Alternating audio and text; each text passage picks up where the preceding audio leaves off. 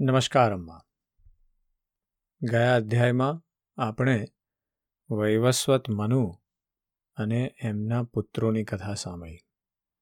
ખાસ કરીને આપણે એમના મનુપુત્રોમાંના એક એવા પૃષદ અને એમની પોતાની જે પ્રાયશ્ચિત એમણે કરવું પડ્યું.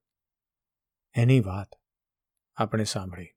ત્યારબાદ આપણે તેમના એક એવા વંશજ તૃણબિંદુ વિશે પણ થોડું સાંભળ્યું. પૃષદની જે કથા છે, એ આપણને આજ અને અત્યારમાં, એટલે કે ઇંધન નાવમાં રહેવા માટે શીખવાડે છે.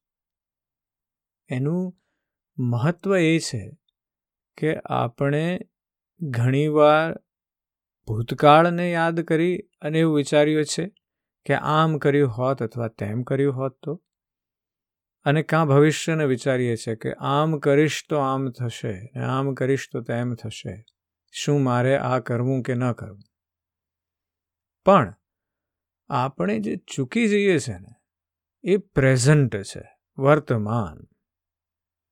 વર્તમાનમાં આપણે સુખ શોધી શકતા નથી. એટલે આપણે નોસ્ટાલ્જિક થઈ જઈએ છીએ કે પાસ્ટમાં સુખ શોધવા જઈએ છીએ. અથવા ભવિષ્યની તરફ આંગળી ચીંધીને કહે છે કે હવે સુખ આવશે. પણ અત્યારે જે સુખ છે, એનું શું? પૃષદની વાત કંઈક એવી જ છે કે ઇંગ્લિશમાં પેલી એક સુંદર મજાની પ્રોવર્બ છે. કે છે કે yesterday is a history and tomorrow is a mystery but today is a gift. And that is why it is called the present. બહુ જ સુંદર વાત છે. કે આ તમને મળેલી પ્રેઝન્ટ છે, આ ગિફ્ટ છે. એટલા માટે એને ઉપાડી લો. પણ આપણે એ ચૂકી જઈએ છીએ. આપણે કાં ભવિષ્યના ગર્ભમાં જોવાનો પ્રયત્ન કરીએ છીએ, કાં ભૂતકાળને યાદ કરીને કહીએ છીએ. જેમ આપણે ઘણીવાર કહેતા હોઈએ છીએ કે અરે, અમારા સમયમાં તો આમ હતું, અમારા સમયમાં તો તેમ હતું. પણ આ જ સમય છે, અત્યારે જે છે, એ સમય છે અને એમાં જે છે, એ જ આપણે છીએ. અને એ આપણે ભોગવવાનું છે. પણ એ તરફ આપણે આંગળી ચીંધી અને આપણી આંગળી જે છે, આપણે ચીંધીએ છીએ કાં પાસ્ટ તરફ, કાં ફ્યુચર તરફ. અને પૃષદની કથામાંથી એ આપણે ખૂબ સમજવાનું છે. આજના અધ્યાયને આગળ લઈ જતા આપણે વાત કરીએ તો વાત એવી છે, હવે આપણે મહર્ષિ ચવન અને સુકન્યાના ચરિત્ર વિશે વાત કરવાની છે અને રાજા શરિયાતીની વાત કરવાની છે. સુખદેવજી કહે છે કે, હે પરીક્ષિત, મનુપુત્ર રાજા શરિયાતી વેદોના નિષ્ઠાવાન વિદ્વાન હતા. તેમણે અંગીરા ગોત્રના ઋષિઓના યજ્ઞમાં બીજા દિવસનું કર્મ કઈ રીતે કર્યું તે બતાવ્યું હતું. તેમની એક કમલનયના કન્યા હતી. તેનું નામ હતું સુકન્યા.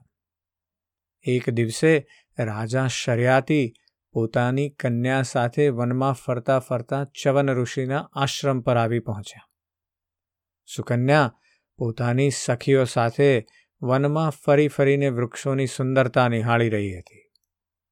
તેણે એક જગ્યાએ રાફડાના છિદ્રોમાં આજ્ઞાની માફક ચળકતી બે તેજસ્વી જ્યોતિઓ જોઈ. ભાવિવશ, સુકન્યાએ નિર્દોષ ભાવે ચપળતાપૂર્વક તે બંને ચળકતી જ્યોતિઓને કાંટાથી વીંધી નાખી. આમ કરવાથી તેમાંથી ઘણું લોહી વહી નીકળ્યું. તે જ સમયે રાજા શર્યાતીના સૈનિકોના મળમૂત્ર બંધ થઈ ગયા. રાજા શર્યાતીને આ જોઈને ઘણું આશ્ચર્ય થયું. તેમણે પોતાના સૈનિકોને કહ્યું, અરે, તમે લોકોએ ક્યાંક મહર્ષિ ચવનજીના પ્રતિ કોઈ અનુચિત વ્યવહાર તો નથી કર્યો ને? મને તો એવું સ્પષ્ટ જણાય છે કે આપણામાંથી કોઈને કોઈએ તેમના આશ્રમમાં કશોક અનર્થ કર્યો છે. ત્યારે સુકન્યાએ પોતાના પિતાને બીતા બીતા કહ્યું કે, હે પિતાજી મેં થોડો અપરાધ જરૂર કર્યો છે. મેં અજાણતા જ બે જ્યોતિઓને કાંટાથી વીંધી નાખી છે. પોતાની કન્યાની આ વાત સાંભળીને શર્યાથી ગભરાઈ ગયા. તેમણે ધીરે ધીરે સ્તુતિ કરીને રાફડામાં છુપાયેલા ચ્યવન મુનિને પ્રસન્ન કર્યા. ત્યાર પછી ચ્યવન મુનિની ઈચ્છા જાણીને તેમણે પોતાની કન્યા તેમને સમર્પિત કરી દીધી. અને આ સંકટથી છૂટીને ખૂબ જ સાવધાનીપૂર્વક તેમની અનુમતિ લઈને તેઓ પોતાની રાજધાનીમાં ચાલ્યા ગયા. અહીં સુકન્યા પરમ ચ્યવન મુનિને પોતાના પતિરૂપે પ્રાપ્ત કરીને ખૂબ જ સાવધાનીપૂર્વક તેમની સેવા કરીને તેમને પ્રસન્ન કરવા લાગી. તે મુનિની મનોવૃત્તિને પારખીને તે જ પ્રમાણે વર્તાવ કરવા લાગી. થોડો સમય વીતી ગયા પછી તેમના આશ્રમ પર બંને અશ્વિની કુમારો આવ્યા. ચવન મુનિએ તેમનો યથોચિત સત્કાર કર્યો અને કહ્યું કે તમે બંને સમર્થ છો. તેથી મને યુવાવસ્થા પ્રદાન કરો. મારું રૂપ અને અવસ્થા એવા કરી દો જેને યુવાન સ્ત્રીઓ ચાહે છે. મને ખબર છે કે તમે લોકો સોમપાનના અધિકારી નથી. તેમ છતાં હું તમને યજ્ઞમાં સોમરસનો ભાગ આપીશ. વૈદ્ય શિરોમણી અશ્વિની કુમારોએ મહર્ષિ ચ્યવનને અભિનંદન આપતા કહ્યું, ભલે, જેવી આજ્ઞા. અને ત્યાર પછી મુનિને કહ્યું કે આ સિદ્ધો દ્વારા બનાવેલો કુંડ છે. તમે તેમાં સ્નાન કરો. ચ્યવન મુનિના શરીરને વૃદ્ધાવસ્થાએ ઘેરી લીધું હતું. શરીરની બધી નસો દેખાતી હતી. શરીર પરની કરચલીઓથી તેમજ વાળ શ્વેત થઈ જવાથી તેઓ જોવામાં બહુ જ કુરૂપ લાગતા હતા. અશ્વિની કુમારોએ તેમને સાથે લઈને કુંડમાં પ્રવેશ કર્યો. તે જ સમયે કુંડમાંથી ત્રણ પુરુષ બહાર નીકળ્યા. તે ત્રણે કમળની માળા, કુંડળ અને સુંદર વસ્ત્રો પહેરેલા એક સરખા દેખાતા હતા. તેઓ ખૂબ સુંદર અને સ્ત્રીઓને પ્રિય લાગે તેવા હતા. પરમ સાધ્વી સુકન્યાએ જોયું કે આ ત્રણેય એક સરખી આકૃતિના તથા સૂર્ય જેવા તેજસ્વી છે, ત્યારે પોતાના પતિને ન ઓળખતા તેણે અશ્વિની કુમારોનું શરણું લીધું. તેના પાતિવ્રત્યથી અશ્વિની કુમારો બહુ જ પ્રસન્ન થયા. તેમણે સુકન્યાને તેના પતિ બતાવી દીધા અને પછી ચવન મુનિની આજ્ઞા લઈને વિમાન દ્વારા તેઓ સ્વર્ગલોકમાં ચાલ્યા ગયા. આ કથા આગળ વધે તે પહેલાં એક બે મર્મની વાત કરવી છે. પહેલી વાત છે એ આપણી જિજ્ઞાસા વૃત્તિની છે કે કોઈ રાફડામાં આપણે બે તગતગતી જ્યોતિઓ જોઈએ કે જે આપણને એમ થાય કે આ કંઈક જુદું છે. અને એ આપણી નેચરલ, સાહજિક રીતે આપણને એમ થાય કે આનો અનુભવ કર્યા શું છે? પણ એ અનુભવ કરતી વખતે આપણે એ યાદ રાખવાની જરૂર છે કે આપણી જિજ્ઞાસા વૃત્તિ કોઈને નુકસાન ન કરે. એના માટે આપણી અંદર એક હાઈપર અવેરનેસ હોવી જોઈએ. એ બહુ જરૂરી છે. એ સુકન્યામાં ન હતી એ વખતે. કારણ કે એક બાળક છે, રાજકુમારી છે. એને કોઈ દિવસ બીજા કોઈએ કશું કરવાની ના પાડી જ નથી. એટલે બાળ સહજ વૃત્તિથી એણે એવું કર્યું છે. મુગ્ધા સહજ વૃત્તિથી એણે આવું કર્યું છે. અને જ્યારે એ થઈ જાય, ત્યારે એનો પ્રાયશ્ચિત શું કરવો? એ બહુ ઇમ્પોર્ટન્ટ છે. એની પણ આપણે વાત સાંભળી કે રાજા શરિયાતીએ ડરતા ડરતા ચ્યવન મુનિને પોતાની પુત્રી સોંપી દીધી છે. એટલે આ એક બીજી વસ્તુ છે કે આપણા રક્ષણમાં રહેલી કોઈ વ્યક્તિનું રક્ષણ કરવું એ આપણી જવાબદારી છે. રાજા શરિયાતીએ એ જાણવાની જરૂર હતી કે ચ્યવન મુનિ શું ઈચ્છા જ કરે છે. પણ એમણે એમની ઈચ્છા જાણીને તરત જ પોતાની કન્યા તેમને સમર્પિત કરી દીધી. ચવન મુનિ પોતે કદાચ ભવિષ્યના ગર્ભમાં જોઈ શક્યા છે કે શું કરવાના છે. પણ મહત્વની વાત એ છે કે રાજા સંકટથી છૂટી ગયા. એમણે પોતાના સંકટને આવી રીતે ટાળી દીધું. તો આ પણ આપણે એક શીખવાનું છે કે લીડરે શું કરવું અને કેવી રીતે કરવું એ અપ્રોપ્રિએટ છે કે નહીં એ જરૂરથી સમજવું રહ્યું. હું એમ નથી કહેતો કે રાજા શરિયાતીએ કર્યું તે સાચું છે કે નહીં, પણ એને ક્વેશ્ચન જરૂર કરવું. એ જ રીતે આપણે આગળ વાત કરીએ કથાની, તો સુકન્યાએ ખૂબ પરમક્રોધી છે એવા ચવન મુનિ, પણ છતાંય પોતાની રીતે એમની ખૂબ સુંદર સેવા કરી છે. અને અશ્વિની કુમારો જ્યારે આવ્યા, ત્યારે અશ્વિની કુમારોને એક પ્રકારની લાલચ આપી છે ચવન મુનિએ. કે અશ્વિની કુમારો તમે વૈદ્ય છો, એટલે તમને સોમરસ મળી શકતો નથી. પણ હું તમને સોમરસનો ભાગ આપીશ, તમે મને યંગ બનાવી દો, તમે મને યુવાન બનાવી દો. એ જે વાત છે એ આપણા બધાની વૃત્તિ છે. આપણે આગળ જ હમણાં વાત કરી આ અધ્યાયમાં કે પ્રેઝન્ટમાં રહેવાનું છે, પણ ચવન મુનિની પરિસ્થિતિ એવી છે કે પત્ની ખૂબ યંગ છે, પોતે ખૂબ વૃદ્ધ છે. એટલે એમણે એમની પત્નીની સાથે આનંદથી રહેવા માટે યંગ બનવું છે. પણ એ યંગ બનવા માટે એમણે અશ્વિની કુમારોને આવા પ્રકારની વાત કરી છે. અગેન મારે કોઈ એવી વાત નથી કહેવી કે આ યોગ્ય છે કે અયોગ્ય છે. પણ વાત એ છે કે આપણે પોતે નક્કી કરવાનું છે. અને આપણી પોતાની વૃત્તિ જે છે ને આ જ છે, આપણે હંમેશા યંગ રહેવું છે. આપણે વૃદ્ધ બનવું નથી. એક સુંદર કવિતા છે, ગની દહીંવાલાની, કે કહું છું જવાનીને પાછી વળી જા, કે ઘડપણનું ઘર મારું આવી ગયું છે. મનને ના ગમતું ઘડપણનું ડાપણ, પણ તણ તન તારું સગપણ ભૂલાવી રહ્યું છે. એટલે એ જે અવસ્થા છે એ બહુ અઘરી અવસ્થા છે. એ આ પેલી ચાલીસ પછીની અવસ્થા છે. કે તન તારું સગ પણ ભૂલાવી રહ્યું છે. પણ જવાનીનો જોર હજી છૂટતું નથી. એટલે કહું છું જવાનીને કે હવે તું પાછી વળી જા.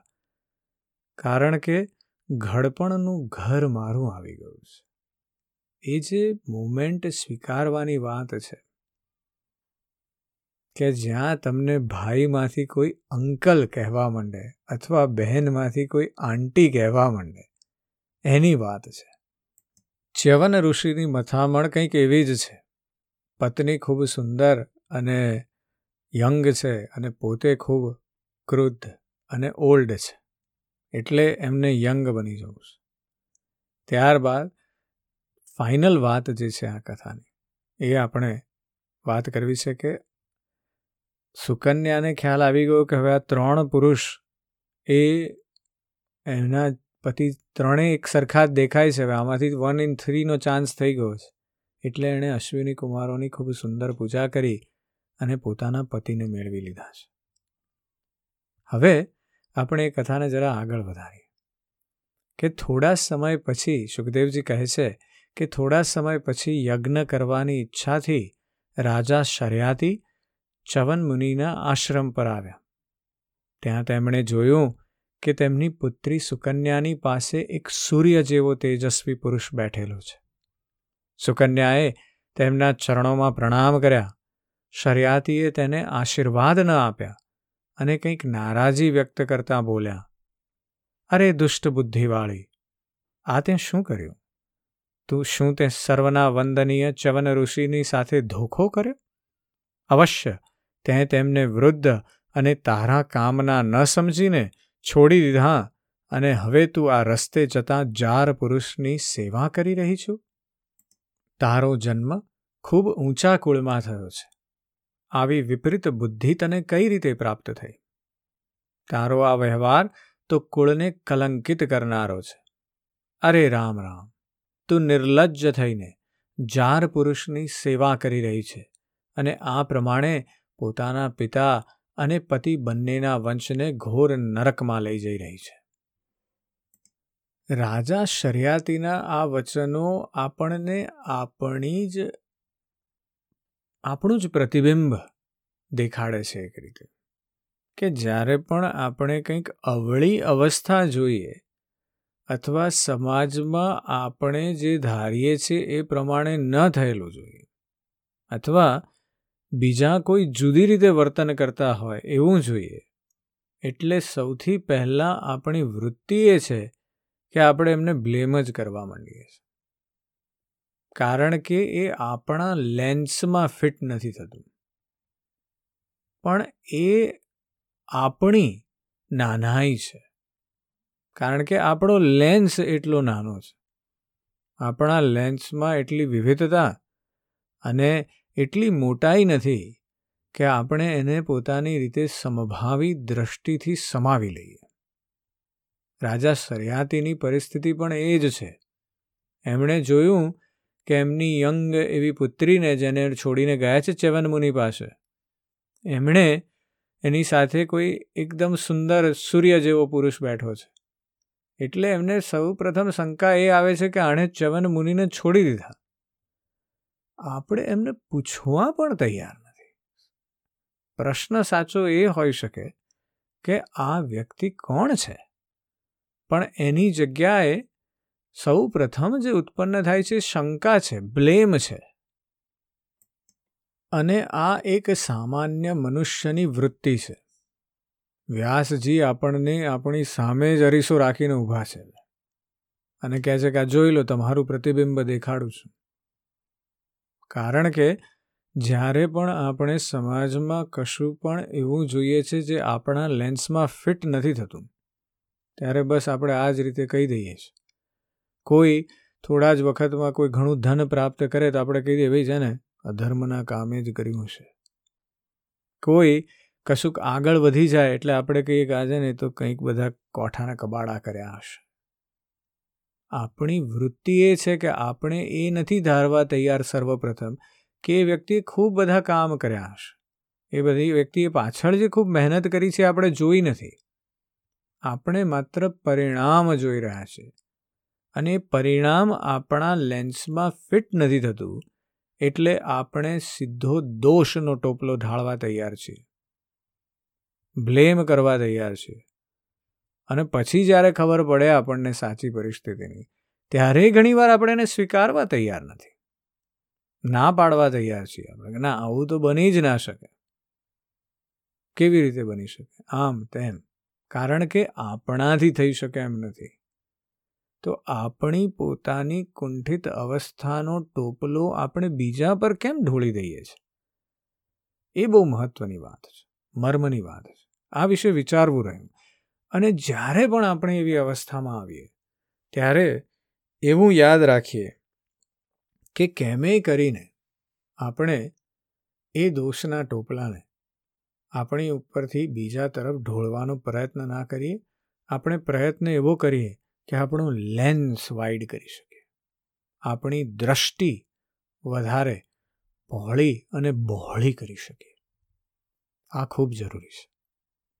એટલે સુખદેવજી કહે છે કે રાજા શરિયાતીએ આવા વચનો કીધા અને એટલે રાજા શરિયાતીના આ પ્રમાણે કહેવાથી પવિત્ર હાસ્યવાળી સુકન્યાએ પ્રસન્ન વદને કહ્યું, પિતાજી, આ આપના જમાઈ સ્વયં ભૃગુનંદન મહર્ષિ ચ્યવન જ છે.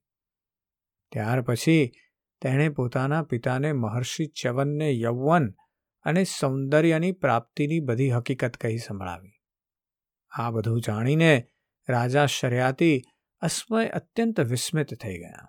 તેમણે ખૂબ જ પ્રેમથી પોતાની પુત્રીને ગળે લગાડી દીધી. જો રાજા શર્યાતીએ સાચો પ્રશ્ન કર્યો હોત ને, તો જે આગળના એમના જે કટુ વચનો હતા ને, એ કહેવાનો વારો જ ના આવ્યો પણ વ્યાસજીને આપણને આપણું પોતાનું પ્રતિબિંબ દેખાડવું હતું, એટલા માટે પ્રશ્ન કરાવ્યો છે રાજા શર્યાતી પાસે. એ આપણે સમજવાનું છે.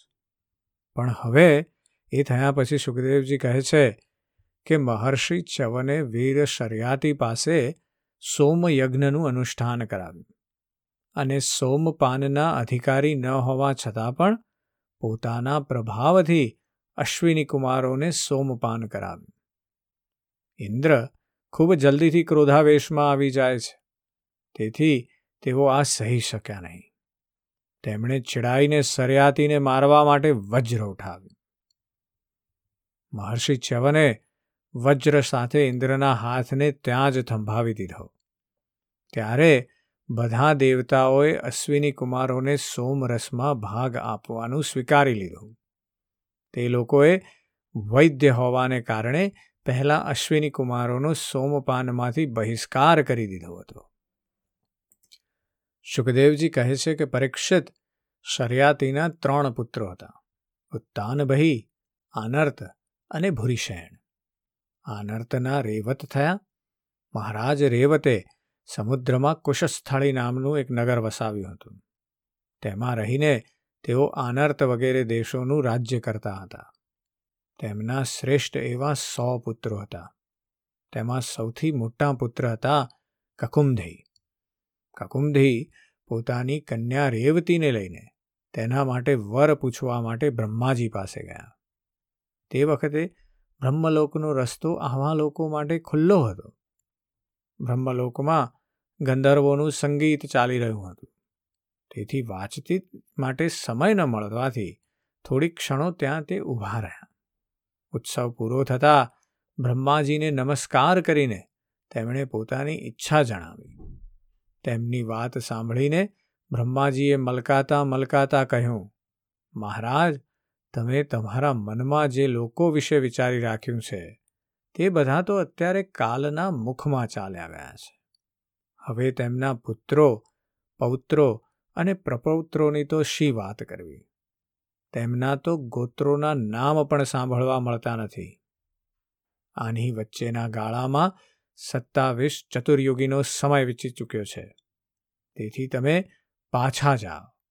અત્યારે ભગવાન નારાયણના અંશાવતાર મહાબલી બલદેવજી પૃથ્વી પર વિદ્યમાન છે.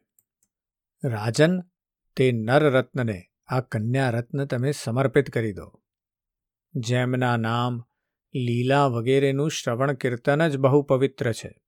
તે જ પ્રાણી માત્રનું રક્ષણ કરનારા ભગવાન પૃથ્વીનો ભાર ઉતારવા માટે પોતાના અંશરૂપ બલદેવજી સાથે પૃથ્વી પર અવતર્યા છે. રાજા કુકુંભીએ બ્રહ્માજીનો આદેશ પ્રાપ્ત કરીને તેમના ચરણોમાં વંદન કર્યા અને પોતાના નગરમાં પાછા ફર્યા. તેમના વંશજોએ યક્ષોના ભયથી તે નગર છોડી દીધું હતું અને આમ તેમ જુદી જુદી દિશાઓમાં રહેતા હતા. રાજા કુકુમધીએ પોતાની સર્વાંગ સુંદર પુત્રીને પરમ બલશાળી બલરામજી સાથે પરણાવી દીધી અને પોતે તપસ્યા કરવા માટે ભગવાન નરનારાયણના આશ્રમ, બદ્રિકાશ્રમ તરફ ચાલી નીકળ્યા. આજના અધ્યાયમાં આપણે એટલી સુંદર કથાઓ અને એટલા સુંદર રૂપકો સાંભળ્યા છે કે વાત ના પૂછો. એના વિશે ખૂબ વધુ ચિંતન અને મનન જરૂર કરજો. ખાસ કરીને એ વાતનું ચિંતન જરૂર કરજો કે આપણો પોતાનો જે દ્રષ્ટિભાવ છે સમાજ પ્રત્યેનો, એને આપણે કેવી રીતે સુધારી શકીએ? એને આપણે કેવી રીતે બહોળો બનાવી શકીએ? આજે બસ આટલું જ. જય શ્રી કૃષ્ણ.